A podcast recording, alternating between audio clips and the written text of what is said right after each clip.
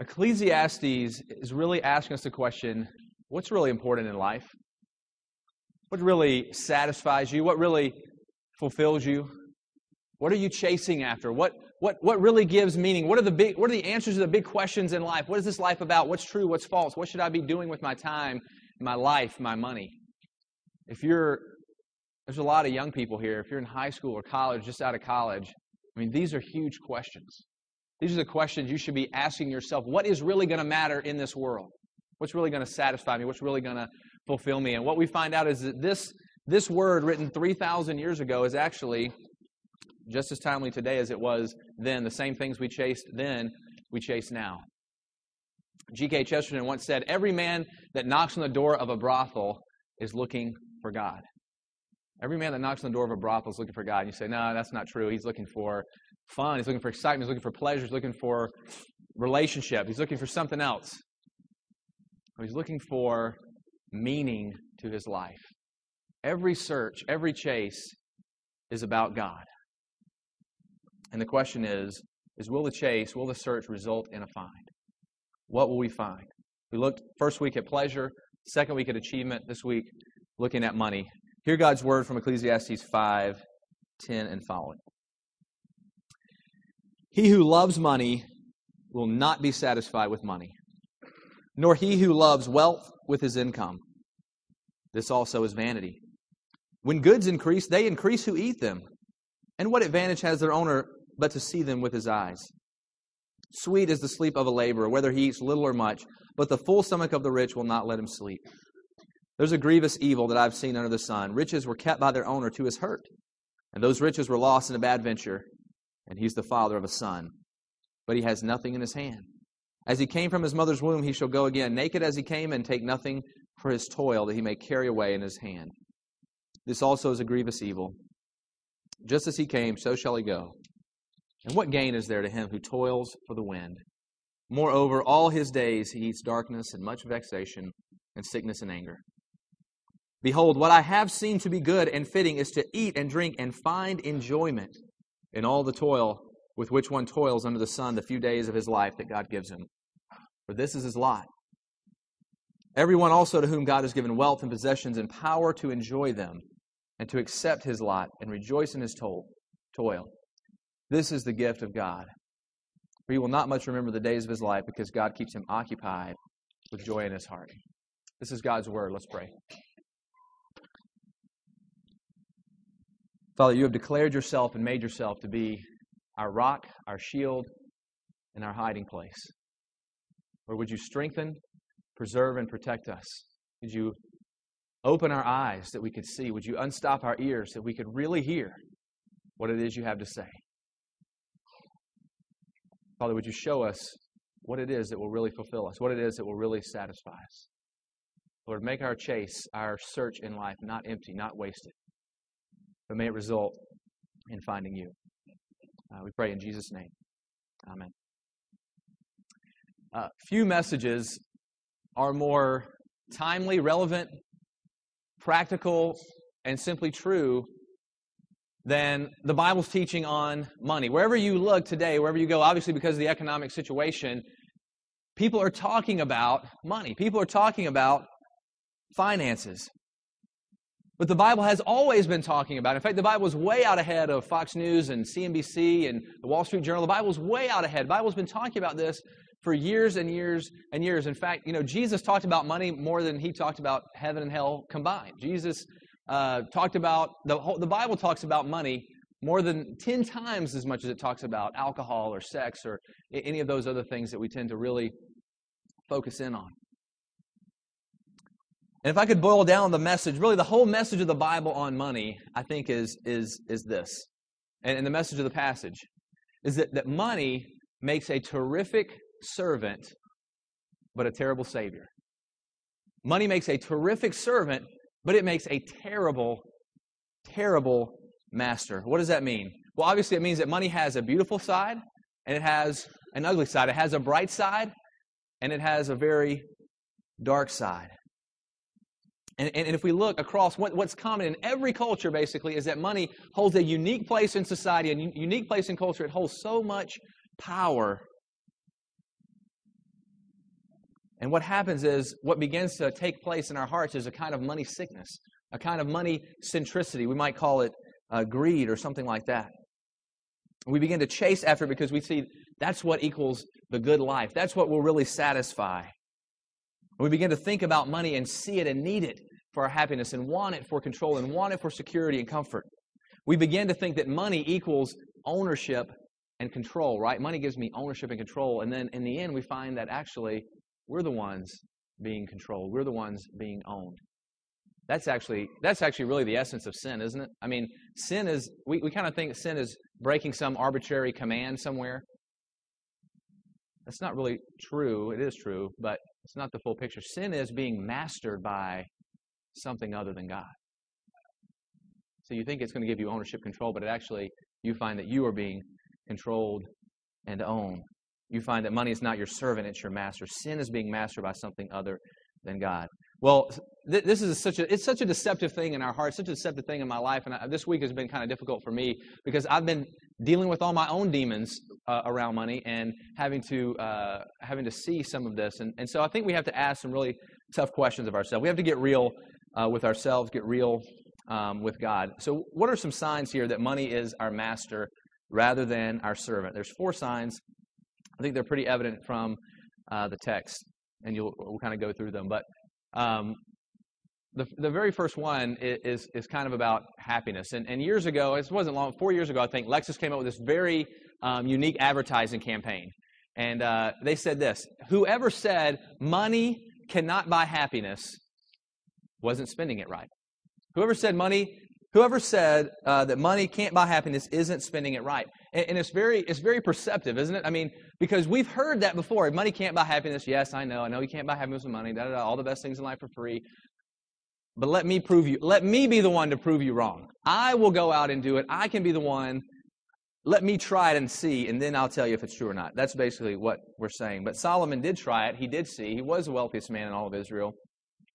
And this is what he's telling us. He's saying that money, it, one sign that money is a master rather than a servant is that we look to it for our happiness. What does it say in chapter 5, verse 10? It says, He who loves money will not be satisfied with money. And notice it doesn't say he who has money. See, that's what we try to. He who has money, the, you know, the rich person is kind of the villain here. That's not what it says at all. It says he, not he who has money, he who loves money will not be satisfied with money. See, it's possible, very possible to be rich without the money sickness, and very possible to have, have the money sickness without being rich. It's very possible to be on either side of that equation. But what he's saying is that, and by the way, just correct an old, people often misquote the Bible, say money is the root of all evil. The Bible doesn't say that. It says the love of money is the root of all evil. The love of money is the root of all evil. Um, so listen, for, for those who love money, what he's saying is that there can never be enough. There can never be enough. If you love money, there can never be enough. It's like drinking salt water. Try playing a game of basketball someday, sweating and, and then going and drinking a bunch of salt water to quench your thirst. It don't work. It doesn't work. It'll only make you thirstier. Because the more salt water you drink, the thirstier you'll get. And that's what he's saying here. If you love money, you can never enjoy it. You can only enjoy money if you don't love it. If you love money, it'll never satisfy you. Nelson Rockefeller, who was at one time the wealthiest man in the world, multi-billionaire, he was asked, How much money is enough? And you know what? You, you hear what he's saying there. How much to satisfy you? How much to make you happy? He's the wealthiest man in the world. Certainly he's happy. What did he say? How much is enough? He said, One more dollar. One more dollar would be enough. In other words, there's never enough. And if you find in your life that there's never enough, the promotion, the raise, whatever doesn't increase, then happiness, the ma- money, you're being mastered by money. I think it's so easy for us to think the, you know, the promotion, the, the pay raise, we win the lottery, whatever is going to finally give us the happiness that we that we want. But it's simply it's simply not true. All the studies bear this out. You don't have to take my word for it. You don't have to take Solomon's word for it. Um, one study looked at looked at happiness and money. Started in 1957 when the average income was ten thousand dollars. That's today's dollars. How many? What percentage of people in the U.S. would you think said they were very happy? Uh, 35% was the answer. 35% said, I'm very happy, and they made an average of $10,000. 1984, that increased 80% to $18,000.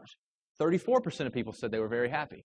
Today, 2004, is standard living better than ever has. Uh, 2004, the standard living was better. Obviously, it's dropped off maybe some since then.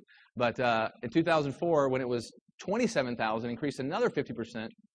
34% of people said they were very happy. I mean, the same number of people say they're happy, basically, regardless of what their income is. They did another study, asked people that made $30,000 a year, what would it take to make you happy? If I just made 50 a year, I'd be happy. They asked people that made 50 a year, what would it take to make you happy? 100 a year, then I could really be happy. They asked people that made 100 a year, what would it take to make you happy? 250. You see the you see the progression, how it goes. Um, as I was thinking about this, I, I, stumbled upon this article from Money Magazine, and uh, a lot of you probably read Money Magazine. If you don't know Money Magazine, it's not any kind of Christian publication at all. It's a financial magazine. And there was an article in there on money and happiness, and it's, it's got it's got in it all like the latest social psychological research and financial experts and stuff like that. And, and I started reading it, and it follows Ecclesiastes five like to the letter. Never mentions it, never talks about God, anything like that. But but the outline goes with it. I just want to read you a couple things, and I'll read more from it later. But uh, it, it talks about money and happiness. It starts the article by saying this How can you transform the money you work so hard to earn into something approaching the good life? You know there must be some connection between money and happiness, right? And it says this, but why is it that the more money you have, the more you want? Why doesn't borrow why doesn't buying the car, the condo, the cell phone of your dreams bring you more than momentary joy? Much of the research suggests that seeking the good life at a store is an expensive exercise in futility. Futility is one of the exact words in the text vanity, vapor, smoke, futility. That, that's one of the exact words in the text. He says the new science of the new science of happiness. There's a science of happiness now. It starts with a simple insight. We are never satisfied. We always think if we just had a little bit more money, we'd be happier, says Catherine Sanderson, a psychology prof at Amherst College. But when we get there, we're not. Indeed, the more you make, the more you want. The more you have, the less effective it is at bringing you joy. The seeming paradox. This seeming paradox has long bedeviled economists. I could have saved them millions of dollars of research and a lot of time and salary for this professor and all this stuff if they simply read Ecclesiastes 5. It just said, He who loves money will not be satisfied with money. Money makes a great servant, but a terrible master. Derek Kidner says if anything is worse than the addiction money brings, it is the emptiness that it leaves. All right, so that, that's the first sign that we look to it for happiness. Second sign is that we see it as freedom. We start to see money as freedom. We see money as control. If I have money, then I can control things. I have options. I can, have, I can control the educational opportunities, the vacations, the whatever. Money's supposed to give us the freedom to do what we want, right? What does verse 11 say? It says, When goods increase, they increase who eat them. In other words, what, what does that mean? When goods increase, they increase who eat them. In other words, the more you make, the more you consume, right? I mean, the more you make, it feels like, wow, I, I got a raise this year, but I, I, don't know where it went. The, the, more you make, it simply uh, says the, the more you will consume. If you, if you make more, there's going to be more people to consume it. People will be around with their hands out, right? People will be around, you know, mooching off of you uh, the more you make and the wealthier, the wealthier you are. Um, if you're wealthy, we all think we kind, we all think we want to be wealthy. Um, I'm not so sure if we would, because if you're wealthy, sometimes you don't really know who your friends are. You don't really know who's just mooching. You don't really know who's just there. You know, all these celebrity stories will tell you that will tell you that's true, right? I mean, these celebrities have more friends than you can count whenever they're paying for the, the parties and the, the alcohol and the whatever. When their fame is gone, they're bankrupt, they're on the side of the road, there's no, where are their friends? Where are these thousands of people that were around them all this time? They're all gone. If you're, if you're wealthy, you get charged more for things. If you're wealthy, you, um, you're going to pay higher taxes, right? If you make more money, you're going to pay more taxes. You got a nicer house, you're going to pay more real estate taxes. A nicer car, you're going to pay higher property taxes. You're going to pay higher insurance costs. There's a lot of anxiety that goes with being wealthy. You have more to manage, you have more to lose. You have more skin in the game, so to speak. Uh, last summer, I got to go to the beach, and uh, I went to the beach, had a great time there, met another family there. One of my one of my best friends in the world, and he is uh, he's very wealthy. And um, we went fishing one day on the boat. We did some offshore fishing, and this was last year, right when all the financial stocks were crashing. And uh, he had heavily invested in financial stocks. And um, we were out on the boat fishing, supposed to be enjoying ourselves. But he keeps getting these uh, text messages because he had a lot of stock in Wachovia. And, uh, you know, Wachovia doesn't exist anymore. Um, it's Wells Fargo now, but uh, he had a lot of stock in, in, in Wachovia, and we're out on the boat, and his brother-in-law, who sold all his Wachovia stock four weeks ago, kept texting him. It was the day. It was that was the day that Wachovia fell apart. Basically, he texted him, "Wachovia's down 20 percent, and we're fishing, having a good time." Beep beep beep. He's like, "Oh shoot." Fish a little bit more. Beep beep beep. Down another 30 percent. Fish a little more. Beep beep beep. So we're supposed to be having fun. He's out there getting his text messages that Wachovia is falling apart and he's losing hundreds of thousands of dollars. And, uh, you know, I'm thinking I would be in like the fetal position, sucking my thumb in the corner of the boat. Um, and I was very thankful not to have a lot of money then. I was very thankful I didn't have anything in the stock market. We got home, he rushed to his computer, tried to sell it all, but it was too late because it was worth like, you know, 42 cents at that point.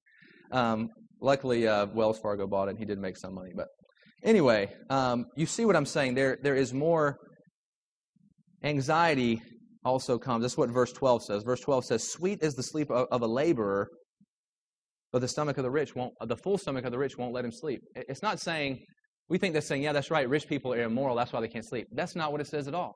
It's saying rich people have a harder time sleeping because there's more anxiety, there's more skin in the game. You got more to lose out there, more to manage. So it does it. We think money will bring us freedom, but it actually brings us stress and anxiety. What did our little article say about this? Um, if we go to the, ne- the very next paragraph, by the way, starts with this sentence more money can lead to more stress. I mean, it, he just follows right through, follows right through the uh, Ecclesiastes outline here. Okay, um, so if we look to money for happiness, we see as freedom. Money is a terrible master in our lives. Uh, third thing, we use it for rec- recognition. We use it for recognition. Money is how you prove yourself. I, ha- I, had a good friend in high school, and she had a teacher tell her, uh, Dr. King was our lit teacher in high school in 12th grade, and, and Dr. King told her, you, you will never be anything. You'll never make anything out of yourself. And uh, I mean, that's a terrible thing to say. Don't get me wrong. But we got, I, I, I met, I, I, saw my friend again like six years later, you know, after we graduated college and everything. And uh, she was very successful. She had a great job. She had a great husband, a great family. Um, she, she, her husband had a great job. They were doing so good. And you know what she said? I was just like, congratulations on You know, she said, you know what? I wish Dr. King could see me now. I want to show her. I want to prove to her I did make something of myself. She's living for years based on a comment that a high school English teacher told her. To, she, she's still wanting to prove herself. A story closer to home. Um, uh, the, August Busch the fourth. Um, you know, we all this we just passed a year of uh, one year anniversary of the sale of Anheuser Busch to to InBev, and, and one of the reasons that Augie Busch the fourth held out from selling Budweiser or AB was not simply because he wanted to get a better deal or because he wanted to maintain the most control. He actually said this. I'm not making this up. This is an interview in the Wall Street Journal. He talks about he was talking about his dad. One of the reasons, uh, one of his driving forces in life he says, his, talking about his dad, his love and respect will be mine when I'm successful. His love and respect will be mine when I'm successful. That's what it says in Ecclesiastes 4 4. If you look over, I mentioned it last week, he says, I saw that all the toil and skill and work come from a man's what? Envy of his neighbor. We think, we think money means recognition. Money means I get to impress people. Money means that I'm going to finally be noticed. I'm going to finally prove myself. And when we don't have it, we do have it, we gloat over it and we worry about it. And when we don't have it, we don't have it, we become jealous and envious. And it's hard. I will, quite honestly, I will say that, you know, if you don't get the recognition from that you need, you become resentful, you become bitter. And, uh, and I can say that years ago, I resented wealthy people. I resented rich people. I, I worked my way through seminary for part of the time, through grad school, uh, at, at, as a janitor at a very wealthy and large church. And, uh, and I used to get so bitter because I would be working there. You know, I would drive up in my 92 Sentra, uh, barely running, having just had some, you know, frosted flakes for my one meal of the day. And, and, you know, I go to work there as the janitor slash maintenance guy, and I see these rich people driving in with their cars and their nice suits and, you know, leaving messes for me to clean up everywhere. And I was just complaining about them and on and on and on. And one day my friend said this. He said, Jeremy, you're here training to be a pastor. You're training to be a pastor. If this job doesn't teach you anything else, I hope it teaches you to be a servant of people. And when he said that, I realized something. See, I thought that I despised them because they love money. It wasn't true. I resented them because I love money.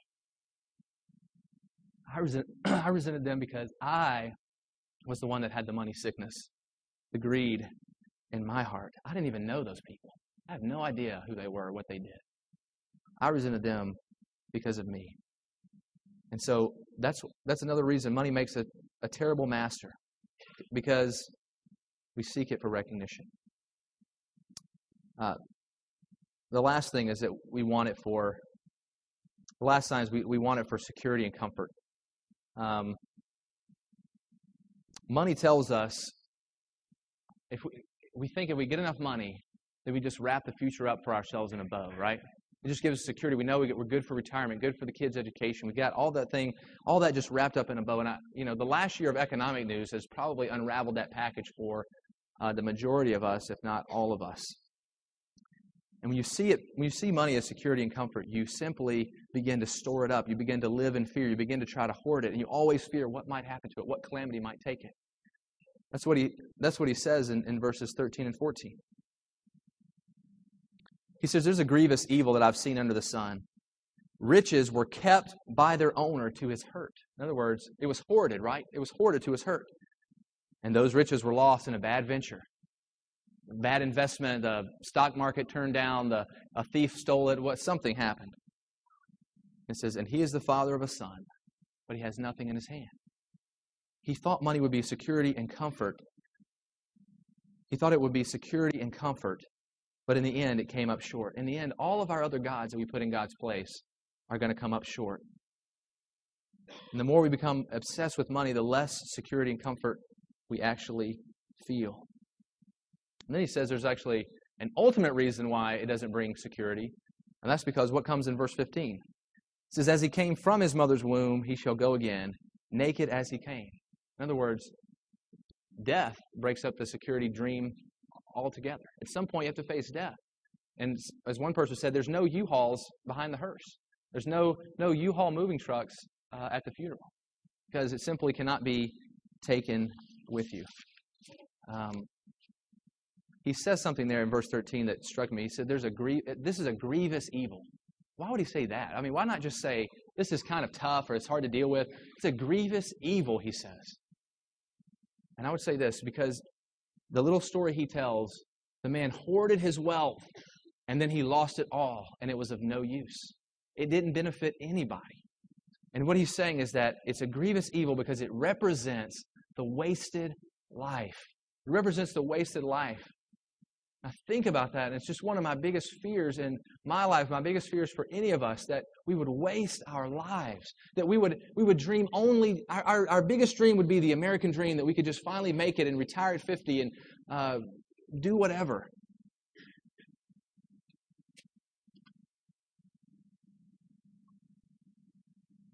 God says there's something greater, there's something better, there's a bigger dream to be dreamed.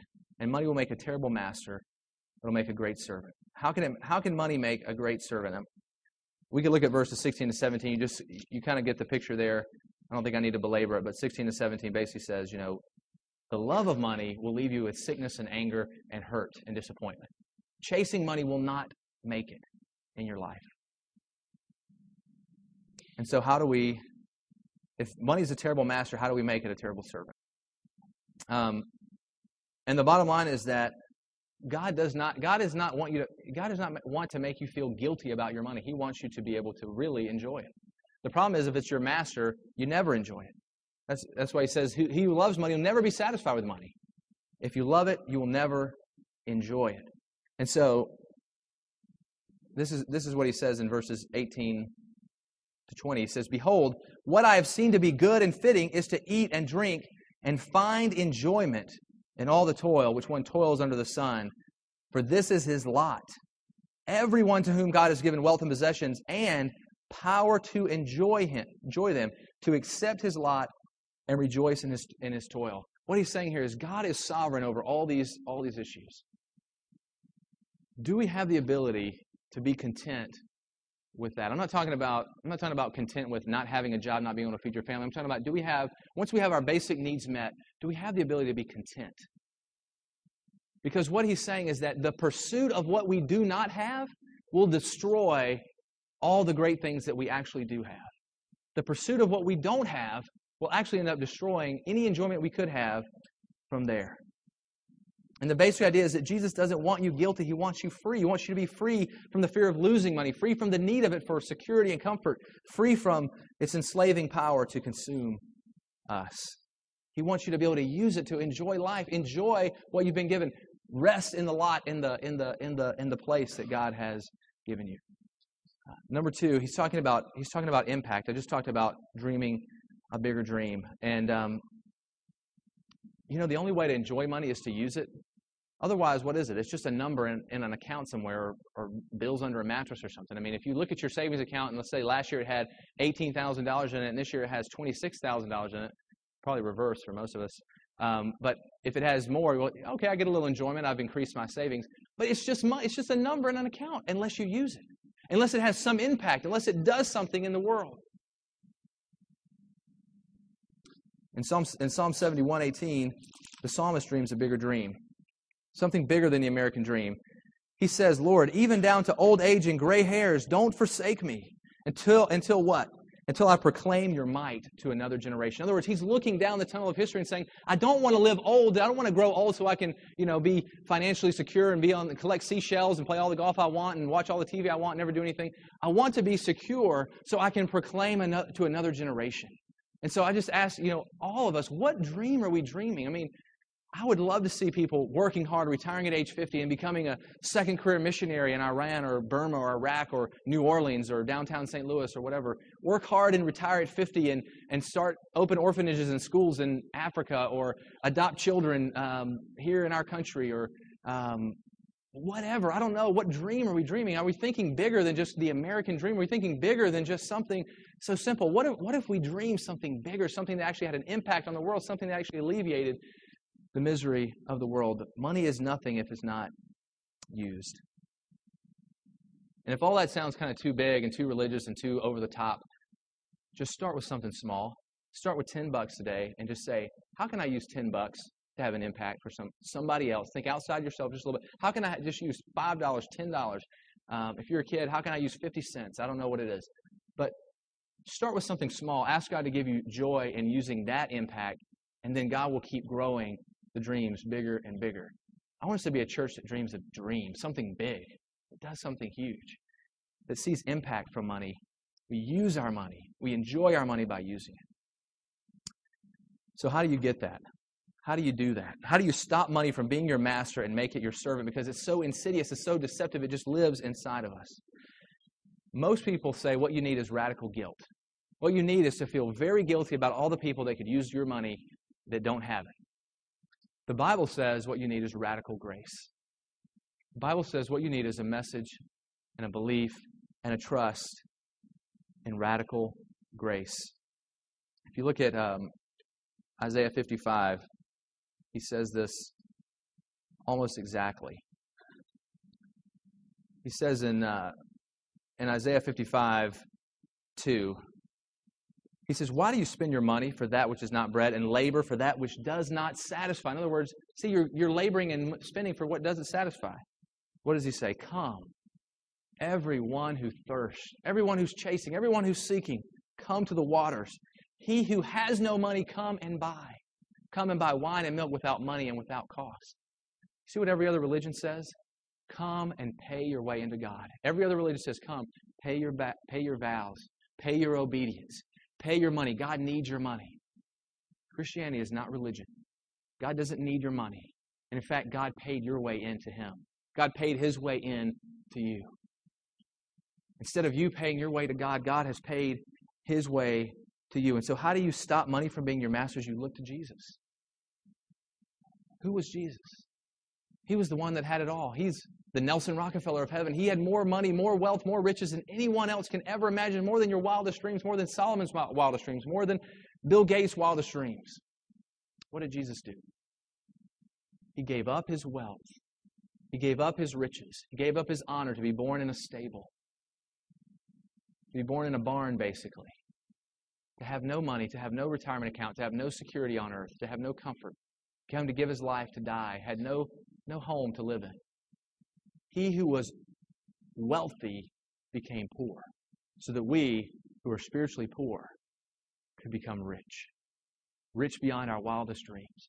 And if you knew that, if I knew that, if I really believed that, if I really believed that God had already given me the kingdom, I mean, Luke 12, 32, fear not, little flock.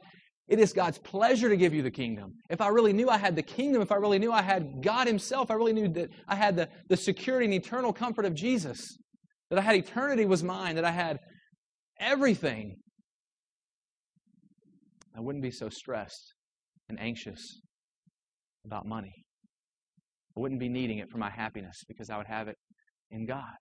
I wouldn't need it for my security and my comfort because I have eternity. I wouldn't need it for recognition because He has said, I'm, You're my child. I delight in you. I love you. Non Christian, if you're not a Christian, I mean, would you consider giving up your chase for everything else? Consider the one who gave up his wealth and became poor so that you who are poor could become rich. And we who are Christians say, I, I believe Jesus, I believe that, but I still feel that money centricity in my life. It's because we're not gazing at Him, because we don't know Him well enough, because we haven't taken it down deep into the roots of who we are. How can we break the cycle? How can we dream a bigger dream? How can we go for broke? How can we risk everything? How can we not be just simply 21st century American Christians? We look to the one who was wealthy and became poor so that we who are poor become rich. When we know that, when we believe that, there's no risk we can't take, there's no dream we can't dream. There's nothing better that we could ever do. There's nothing else we would want to chase. Because we've already been made rich by Christ. Let's pray. Lord, I feel in my own heart the chase and anxiety and the fear about money. Lord, I confess that I am a weak and fearful person when it comes to my financial security, my financial well being, paying my bills this month and next month, and saving for this and that, and providing for a family. Lord, I don't want to trust you. I don't want to accept my lot in life. I don't want to think about the impact I can have in the world because I'm thinking too much about my own needs. I don't want to think about the impact because I'm too busy resenting people that have more.